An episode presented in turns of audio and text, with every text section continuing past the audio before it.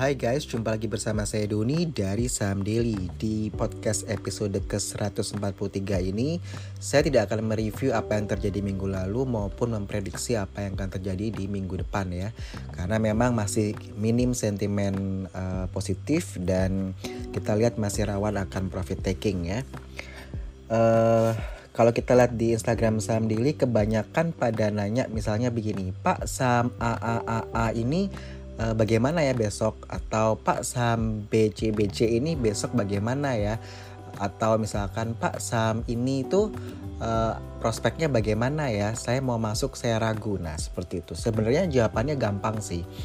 Uh, teman-teman itu untuk yang newbie-newbie ya itu harusnya membaca laporan tahunan dari uh, saham tersebut dari emiten tersebut. Kenapa kita bicara mengenai pentingnya kita mempelajari laporan tahunan? Karena di laporan tahunan itu sangat lengkap ya informasi mengenai emiten atau perusahaan yang listed di Bursa Efek Indonesia. Jadi kalau Anda mau membeli suatu saham entah itu untuk investasi maupun trading, terutama untuk investasi ya, saya tekankan penting sekali bagi teman-teman untuk membaca laporan tahunan atau annual report ya. Bahasa ya, Inggrisnya biasanya annual report ya. Jadi dengan membaca laporan tahunan atau annual report ini teman-teman menjadi lebih tahu lebih paham mengenai saham yang akan teman-teman beli begitu ya kalau ada yang menyampaikan bahwa ngapain baca laporan keuangan tahunan atau laporan tahunan gitu ya atau laporan keuangan buat apa sih fungsinya begitu kan? Atau kita mau trading. Nah itu boleh-boleh saja untuk trader. Tapi kalau kita karena kita lebih moderat kita selalu bilang bahwa even itu untuk trader kita mesti paham uh, bisnis dari perusahaan tersebut. Wah ngapain uh, mempelajari laporan tahunan apalagi kalau laporan keuangan pak? Pusing gitu. Biasanya seperti itu ya. Tapi Di situlah kalau kita membaca laporan tahunan maupun laporan keuangan, kita jadi lebih confirm ya, lebih firm, lebih yakin, lebih pede bahwa uh, informasi yang kita punya itu lebih banyak mengenai suatu emiten atau perusahaan yang tercatat di, di Bursa Efek Indonesia. Sehingga kayak apa kita bilang ya kalau kita nggak baca laporan tahunan ya nggak baca laporan keuangan ya itu artinya kita seperti membeli kucing dalam karung. Jadi untuk uh, meminimalisir uh, kegalauan seorang investor maupun trader itu nggak ada salahnya untuk membaca annual report maupun laporan keuangan. Karena dalam laporan tahunan itu itu juga ada laporan keuangannya ya seperti itu.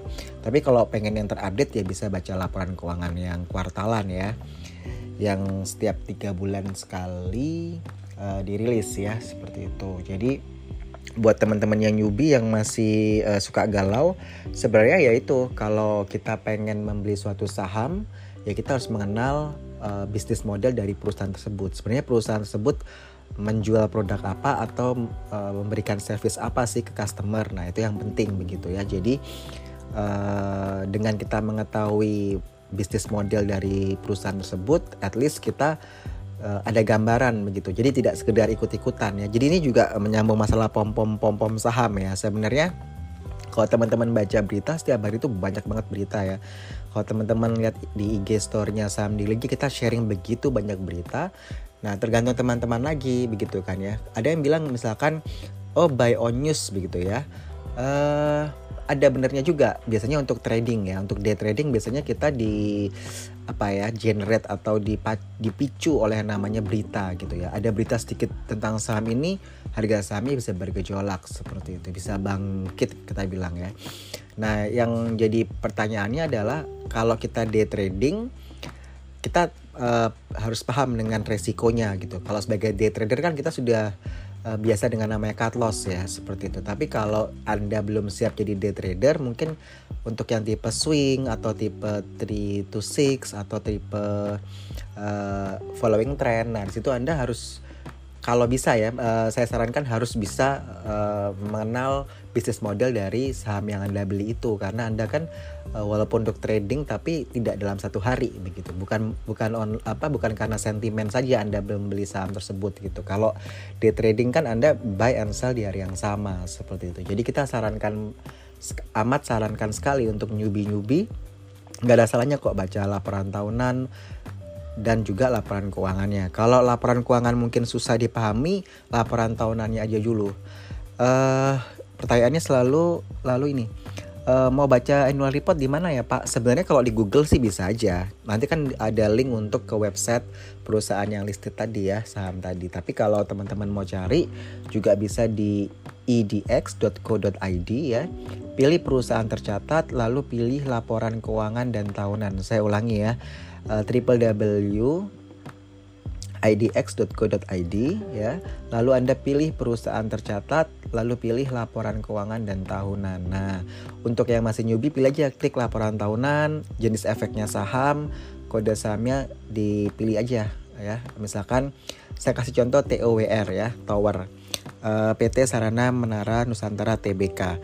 Kalau Anda klik tahun 2020 mungkin belum keluar ya karena biasanya laporan ta eh, laporan tahunan itu sekitar bulan Maret atau April ya rilisnya. Jadi teman-teman ambil aja tahun 2019 gitu ya. Nggak masalah. Nanti teman-teman kalau sudah download keluar uh, laporan tahunan dari Sarana Menara Nusantara dengan kode emiten TOWR tadi, teman-teman bisa lihat gitu ya di daftar isi biasanya uh, di bagian pertama itu ada financial highlight jadi tentang keuangan gitu ya secara secara ringkas di situ. Lalu ada profil perusahaan. Nah company profile ini yang bisa mudah kita baca. Jadi part 2 biasanya uh, tentang profil perusahaan ya atau company profile. Nah di sini teman-teman bisa tahu nih sejarah singkat perusahaan, bidang usahanya apa, visi misinya apa, lalu uh, nilai inti dari perusahaan tersebut apa, struktur organisasinya, profil dewan komisaris, lalu profil direksinya siapa, daftar pemegang saham. Nah, hal-hal basic seperti ini yang penting. Jadi Anda tahu, oh perusahaan ini ini menjual ini, oh perusahaan ini menjual jasa ini. Nah, seperti itu. Dan teman-teman bisa men-screening ya. Sebenarnya uh, produk atau jasa yang di apa, hasilkan oleh perusahaan tersebut dibutuhkan masyarakat enggak sih begitu. Jadi kita kembali ke bisnis modelnya lagi begitu ya. Setelah itu biasanya ada namanya analisa dan pembahasan manajemen. Nah, ini termasuk kinerja keuangan, begitu ya, struktur modal, prospek bisnis. Nah, prospek bisnis ini yang menarik ya karena kita ngomong future-nya, jangka jangka ke depannya seperti apa. Lalu dia ada strategi usaha. Nah, jadi kalau prospek ke depan begini, strateginya perusahaan ini bagaimana begitu. Jadi hal-hal seperti inilah yang kita bisa kita temukan, bisa kita baca di uh, laporan tahunan atau annual report begitu. Nah, kalau contoh TOWR tadi itu kan tahun 2019, Pak. Sudah uh, dua tahun yang lalu. Nah, kalau mau tahu yang update, nah kita bisa uh, cek di public expose-nya dia ya. Jadi di public expose itu teman-teman uh, Google aja juga bisa kok sebenarnya atau di idx.co.id juga ada ya tentang public expose begitu. Jadi dari situ itu lebih lebih terkini karena uh, biasanya public expose kan ada yang melakukan satu tahun dua kali, ada yang setahun sekali. Nah di situlah kita bisa uh, mengetahui ya bahwa oh uh, perusahaan ini ke depannya bagaimana begitu lebih up to date ya dibandingkan dengan uh, laporan tahunan karena laporan tahunan kan setahun sekali dirilisnya ya. Kalau untuk teman-teman yang mau tahu tentang public expose ya itu bisa klik di idx.co.id juga pilih perusahaan tercatat lalu pilih keterbukaan informasi. Ya. Nah di situ teman-teman uh, ketik aja public expose gitu ya sama uh, kode perusahaannya gitu. Nanti biasanya keluar ya uh, misalkan kode perusahaannya ya kode sahamnya AALI gitu ya Astra Agro Lestari Tbk kata kuncinya pilih aja public expose. Saya ulangi ya untuk uh, public expose ini teman-teman bisa buka di www.idx.co.id, pilih perusahaan tercatat, pilih keterbukaan informasi, lalu tulis kode sahamnya apa, misalkan AALI gitu ya, Astra Agro Lestari Tbk. Kata kuncinya ketik aja public expose terus cari gitu ya di search gitu aja nanti akan keluar nah jadi dengan teman-teman pertama e, membaca annual report atau laporan tahunan. Setelah itu teman-teman baca juga namanya public expose-nya dia ya. Jadi penyampaian materi public expose. Itu lebih up to date begitu ya. Dari situ kalau teman-teman sudah pernah belajar mengenai anatomi laporan keuangan, baca juga uh, laporan keuangannya. Itu juga ada di laporan uh, tahunan ya, ataupun teman-teman bisa cari tadi di laporan keuangan gitu ya. Kuartal 1, kuartal 2, kuartal 3, kuartal 4. Teman-teman sesuaikan dengan kebutuhan teman-teman ya. Kalau banyak yang tanya, waduh kenapa sih Pak kita pusing-pusing uh, membaca laporan keuangan sebenarnya ya? Kalau kita mau trading kan kita lihat price itu di Bursa Efek Indonesia. Setiap hari price itu bergerak, ya kan? Sedangkan kalau kita mau tahu value dari suatu perusahaan, nah kita harus baca laporan keuangannya, begitu. Jadi memang uh, kalau yang basic banget biasanya orang pakai PER ya, price earning ratio begitu.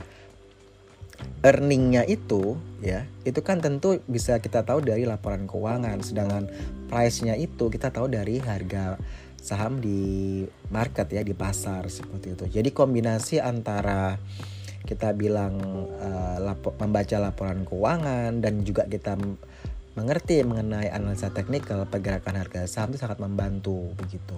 Di podcast-podcast sebelumnya saya sempat jelaskan ya kenapa uh, di saham daily itu kita lebih moderat di mana trading aja kita masih pakai mempertimbangkan faktor fundamental. Uh, sebentar saya buka. Nah ini kalau teman-teman lihat ya kebanyakan newbie-newbie itu suka sama saham-saham yang baru IPO yang baru uh, listed di Bursa Efek Indonesia ya. Jadi kalau untuk teman-teman yang suka saham-saham yang baru IPO kita bisa juga cek mengenai saham-saham tersebut ya uh, prospektusnya ya. Itu teman-teman bisa buka di www.idx.co.id perusahaan tercatat pilih prospektus. Jadi itu berisikan saham-saham prospektus. Jadi informasi mengenai saham-saham yang baru melakukan listed ya. Contohnya kalau di 8 Februari 2021 itu ada saham e EDGE H ya. Itu PT Indo Internet Tbk lalu ada di tanggal 2 Februari 2021 itu ada saham WMUU ya PT Widodo Makmur Unggas Tbk ini yang baru listed di Bursa Efek Indonesia ya tanggal 1 Februari 2021 ada UFOE PT Damai Sejahtera Abadi Tbk 1 Februari 2021 ada saham BANK Bank ya. Ini PT Banknet Indonesia Syariah Tbk. Nah, untuk saham-saham yang baru IPO ini teman-teman bisa baca di prospektusnya di www.idx.co.id perusahaan tercatat pilih prospektus ya.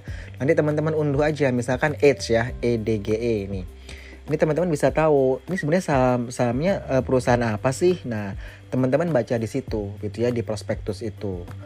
Mengenai uh, saham tersebut begitu ya. Di situ biasanya ada uh, tentang eh, hal-hal uh, umum yang menyangkut uh, perusahaan tersebut, terus kondisi keuangan perusahaan tersebut, terlalu ada analisa keuangan, ada segmen operationnya seperti apa, ada juga riwayat riwayat singkat perseroan, lalu ada anggaran dasar, ada struktur organisasinya, ada kita bilang aset tetapnya apa aja. Jadi uh, banyak informasi dasar yang kita bisa pelajari di prospektus tersebut begitu ya. Jadi untuk teman-teman yang masih newbie-newbie ini kalau yang sudah pengalaman udah tahu ya mengenai prospektus tapi kalau untuk yang newbie-newbie yang baru seminggu sebulan di Bursa Efek Indonesia eh, masuk di saham ya sangat bermanfaat sekali. Saya udah pernah sharing beberapa kali ya mengenai saham-saham yang baru IPO itu uh, banyak yang juga awalnya cuan-cuan-cuan terus nyangkut begitu ya. Kita bilang bahwa saham-saham yang baru IPO ini adalah saham-saham yang uh, lagi mencari keseimbangan harga begitu ya. Jadi uh, ada orang yang spesialis di saham-saham IPO di mana trader memang dia sudah pengalaman dan dia incar saham-saham yang baru IPO gitu. Dia sudah tahu underwriternya siapa. Oh kalau underwriternya PT ini biasanya di awal-awal IPO sahamnya melonjak tinggi setelah itu dibanting. Atau ada yang wah kalau kalau underwriternya PT ini hari pertama udah langsung hancur tuh sahamnya. Ada yang seperti itu. Jadi uh, untuk yang newbie kan belum punya database ya. Jadi uh, bisa saya sarankan untuk kalau kalau saya maksa masuk di saham-saham yang baru IPO, baca dulu prospektusnya ya. Seperti itu. Jadi sebenarnya di idx.co.id itu lengkap ya Tadi di awal saya bilang bahwa kalau teman-teman yang uh, bingung mau beli saham apa atau awalnya cuma tahu dari si A, si B, si C, istilahnya, oh ini uh, influencer yang ini bilang saham ini, saham apaan sih? Nah, teman-teman bisa cek di idx.co.id perusahaan tercatat tadi. Lalu teman-teman klik laporan tahunan ya, pilih uh, kodenya apa perusahaan tersebut. Teman-teman baca. Saya rasa kalau baca secara uh, sepintas saja itu nggak mungkin sampai setengah jam sih sebenarnya. Kalau bacanya company profile, lalu laporan keuangan secara singkat saja, tidak perlu uh, apa begitu detail seperti itu bisa sih begitu. Jadi lebih baik Anda menyisikan waktu untuk mempelajari uh, bisnis model suatu perusahaan baru Anda beli sahamnya begitu dan biasanya kalau teman-teman yang suka saham gorengan ya itu biasanya trader yang begini dia nggak peduli sama uh, laporan tahunan laporan keuangan apalagi malas baca gitu ya yang penting cuan nah tapi kita kembali lagi ke uh, ke masing-masing orang ya. Ada yang stylenya memang uh, fully trader yang dia hajar aja yang penting cuan begitu uh, dia nggak peduli. Jadi dia lebih base ke analisa teknikal atau bandarmologi dia nggak nggak peduli sama fundamental.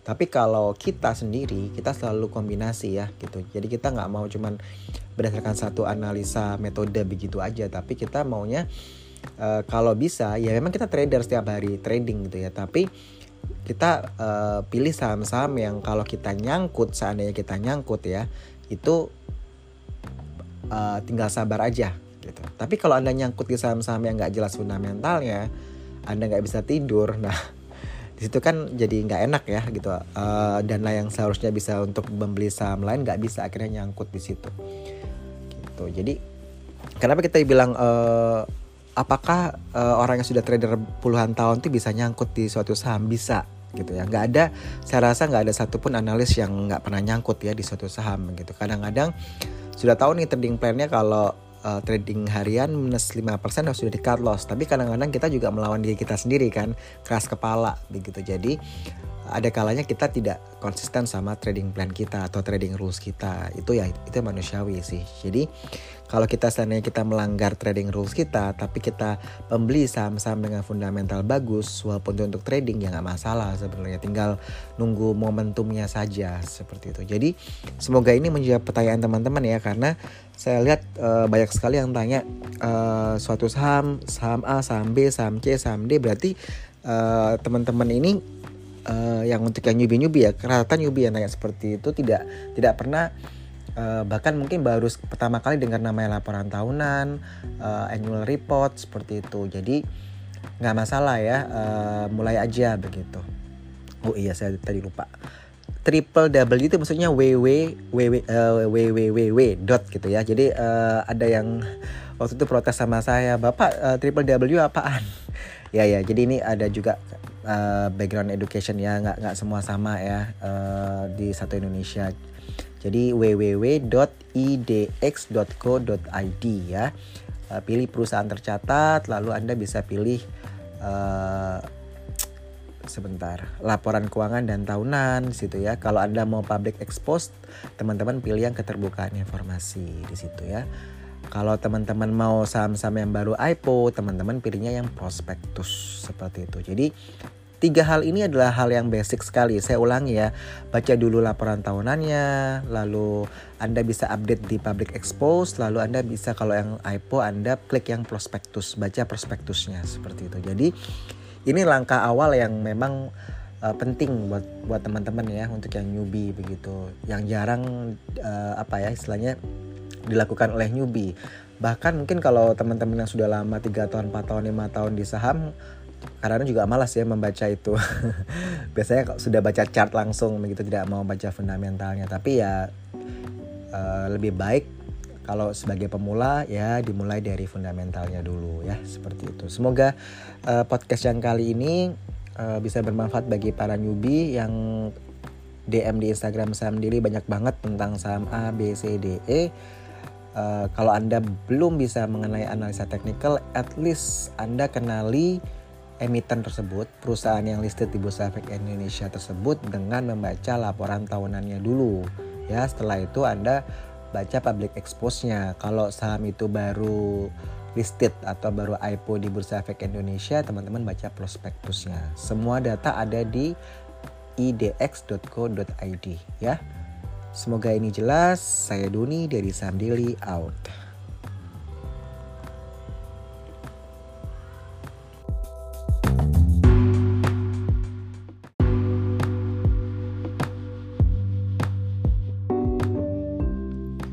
Hai guys, jumpa lagi bersama saya Doni dari Saham Daily. Di podcast episode ke-143 ini Saya tidak akan mereview apa yang terjadi minggu lalu Maupun memprediksi apa yang akan terjadi di minggu depan ya. Karena memang masih minim sentimen uh, positif Dan kita lihat masih rawan akan profit taking ya uh, kalau kita lihat di Instagram saham daily kebanyakan pada nanya misalnya begini Pak saham AAAA ini uh, bagaimana ya besok? Atau Pak saham BCBC ini besok bagaimana ya? Atau misalkan Pak saham ini itu uh, prospeknya bagaimana ya? Saya mau masuk saya ragu. Nah seperti itu. Sebenarnya jawabannya gampang sih.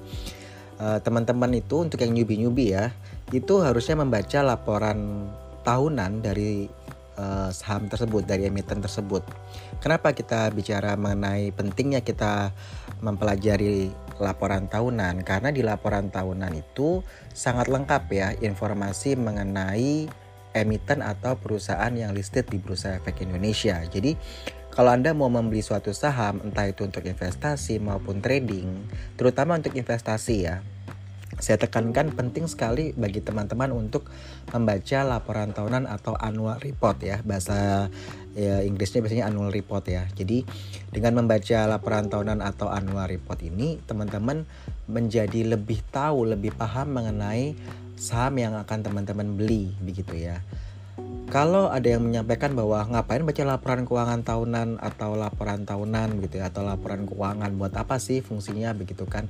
Atau kita mau trading. Nah itu boleh-boleh saja untuk trader. Tapi kalau kita karena kita lebih moderat kita selalu bilang bahwa even itu untuk trader kita mesti paham uh, bisnis dari perusahaan tersebut.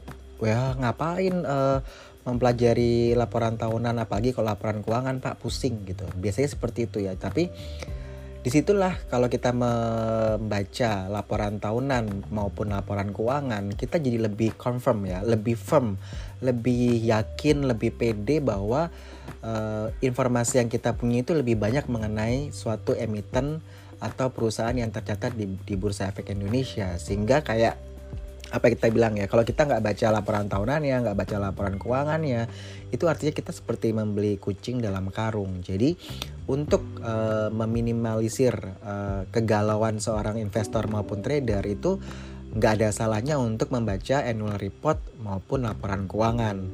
Karena dalam laporan tahunan itu itu juga ada laporan keuangannya ya seperti itu. Tapi kalau pengen yang terupdate ya bisa baca laporan keuangan yang kuartalan ya. Yang setiap tiga bulan sekali uh, dirilis ya seperti itu. Jadi buat teman-teman yang newbie yang masih uh, suka galau sebenarnya ya itu kalau kita pengen membeli suatu saham ya kita harus mengenal uh, bisnis model dari perusahaan tersebut. Sebenarnya perusahaan tersebut menjual produk apa atau uh, memberikan service apa sih ke customer. Nah itu yang penting begitu ya. Jadi uh, dengan kita mengetahui bisnis model dari perusahaan tersebut, at least kita uh, ada gambaran begitu. Jadi tidak sekedar ikut-ikutan ya. Jadi ini juga menyambung masalah pom-pom pom-pom saham ya. Sebenarnya kalau teman-teman baca berita setiap hari itu banyak banget berita ya. Kalau teman-teman lihat di IG store-nya saham di Ligi kita sharing begitu banyak berita.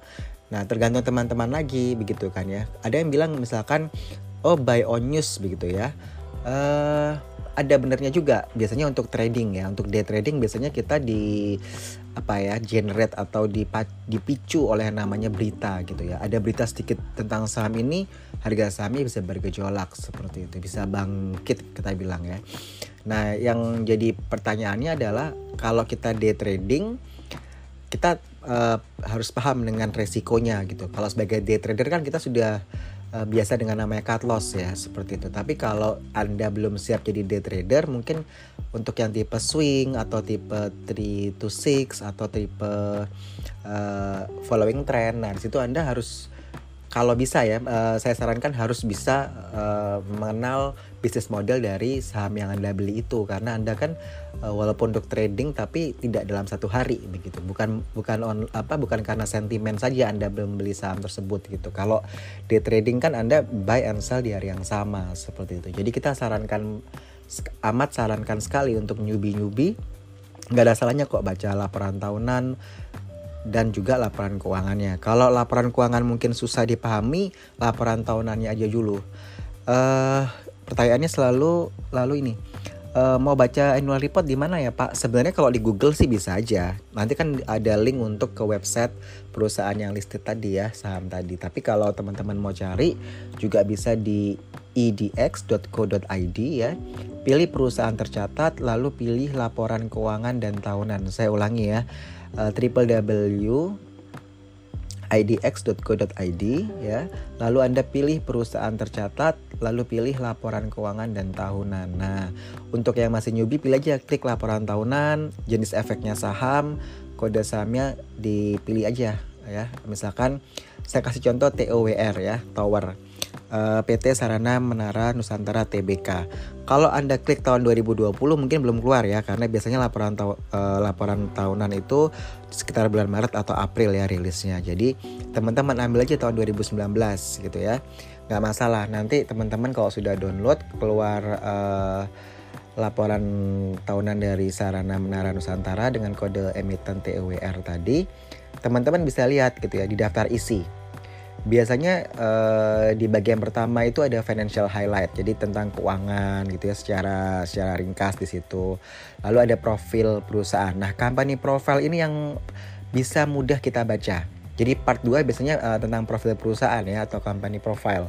Nah di sini teman-teman bisa tahu nih sejarah singkat perusahaan, bidang usahanya apa, visi misinya apa, lalu uh, nilai inti dari perusahaan tersebut apa, struktur organisasinya, profil dewan komisaris, lalu profil direksinya siapa, daftar pemegang saham. Nah, hal-hal basic seperti ini yang penting. Jadi Anda tahu, oh perusahaan ini ini menjual ini, oh perusahaan ini menjual jasa ini. Nah, seperti itu. Dan teman-teman bisa men-screening ya. Sebenarnya uh, produk atau jasa yang di apa, hasilkan oleh perusahaan tersebut dibutuhkan masyarakat enggak sih begitu. Jadi kita kembali ke bisnis modelnya lagi begitu ya. Setelah itu biasanya ada namanya analisa dan pembahasan manajemen. Nah, ini termasuk kinerja keuangan begitu ya struktur modal prospek bisnis. Nah prospek bisnis ini yang menarik ya karena kita ngomong future-nya jangka jangka ke depannya seperti apa. Lalu dia ada strategi usaha. Nah jadi kalau prospek ke depan begini strateginya perusahaan ini bagaimana begitu. Jadi hal-hal seperti inilah yang bisa bisa kita temukan bisa kita baca di uh, laporan tahunan atau annual report begitu. Nah, kalau contoh TOWR tadi itu kan tahun 2019, Pak, sudah uh, dua tahun yang lalu. Nah, kalau mau tahu yang update, nah kita bisa uh, cek di public expose-nya dia ya. Jadi di public expose itu teman-teman uh, Google aja juga bisa kok sebenarnya atau di idx.co.id juga ada ya tentang public expose begitu.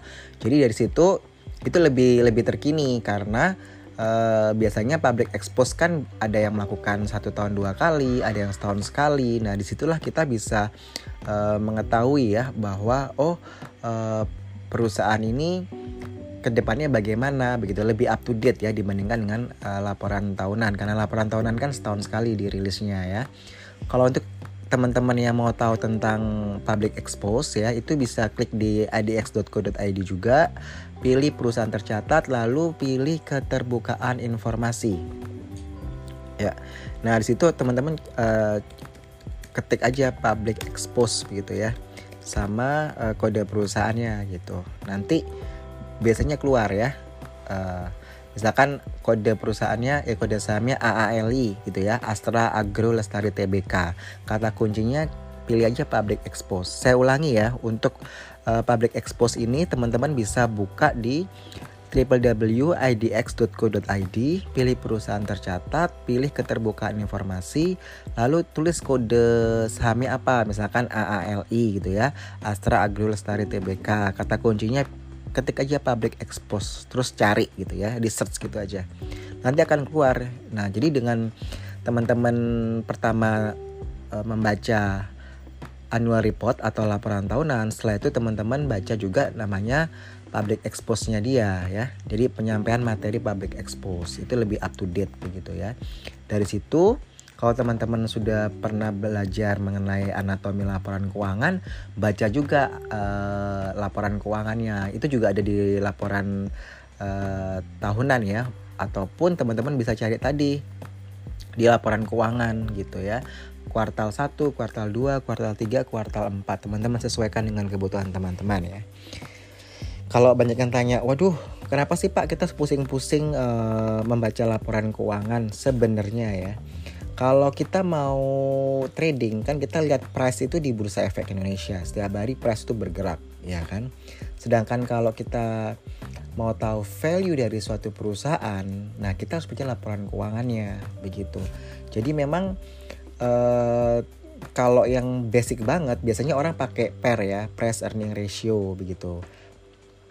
Earningnya itu ya itu kan tentu bisa kita tahu dari laporan keuangan. Sedangkan price-nya itu kita tahu dari harga saham di market ya di pasar seperti itu. Jadi kombinasi antara kita bilang uh, lapo membaca laporan keuangan dan juga kita mengerti mengenai analisa teknikal pergerakan harga saham itu sangat membantu begitu.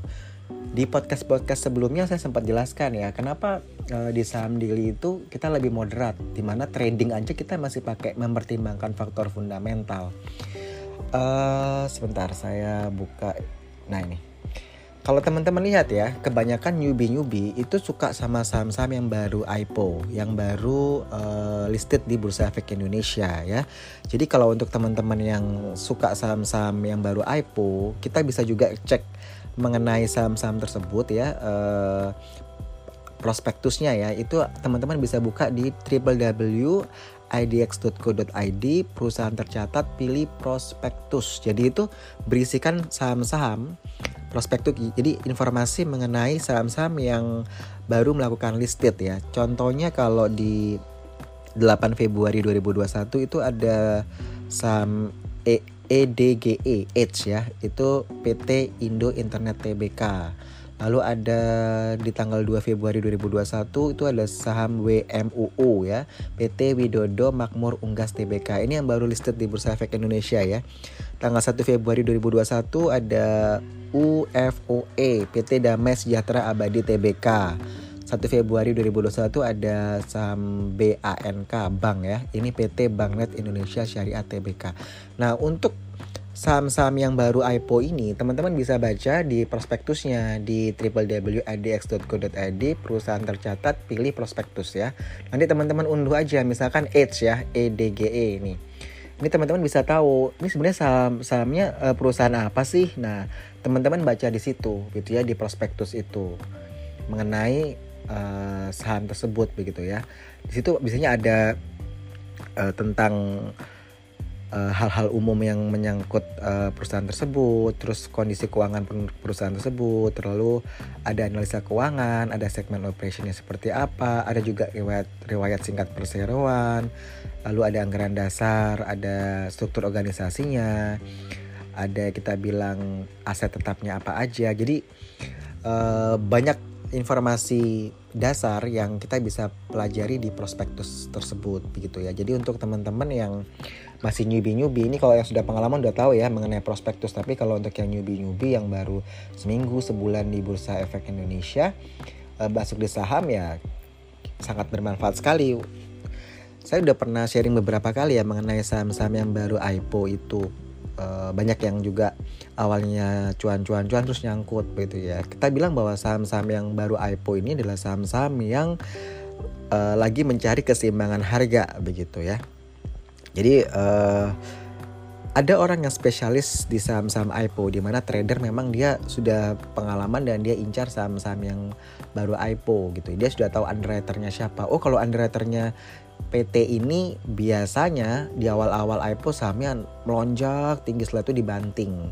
Atau ada yang wah kalau kalau underwriternya PT ini hari pertama udah langsung hancur tuh sahamnya. Ada yang seperti itu. Jadi uh, untuk yang newbie kan belum punya database ya. Jadi uh, bisa saya sarankan untuk kalau kalau seandainya maksa masuk di saham-saham yang baru IPO, baca dulu prospektusnya ya, seperti itu. Jadi sebenarnya di idx.co.id itu lengkap ya. Tadi di awal saya bilang bahwa kalau teman-teman yang uh, bingung mau beli saham apa atau awalnya cuma tahu dari si A, si B, si C istilahnya oh ini uh, influencer yang ini bilang saham ini sama apaan sih nah teman-teman bisa cek di idx.co.id perusahaan tercatat tadi Lalu teman-teman klik laporan tahunan ya, pilih uh, kodenya apa perusahaan tersebut. Teman-teman baca. Saya rasa kalau baca secara uh, sepintas saja itu nggak mungkin sampai setengah jam sih sebenarnya.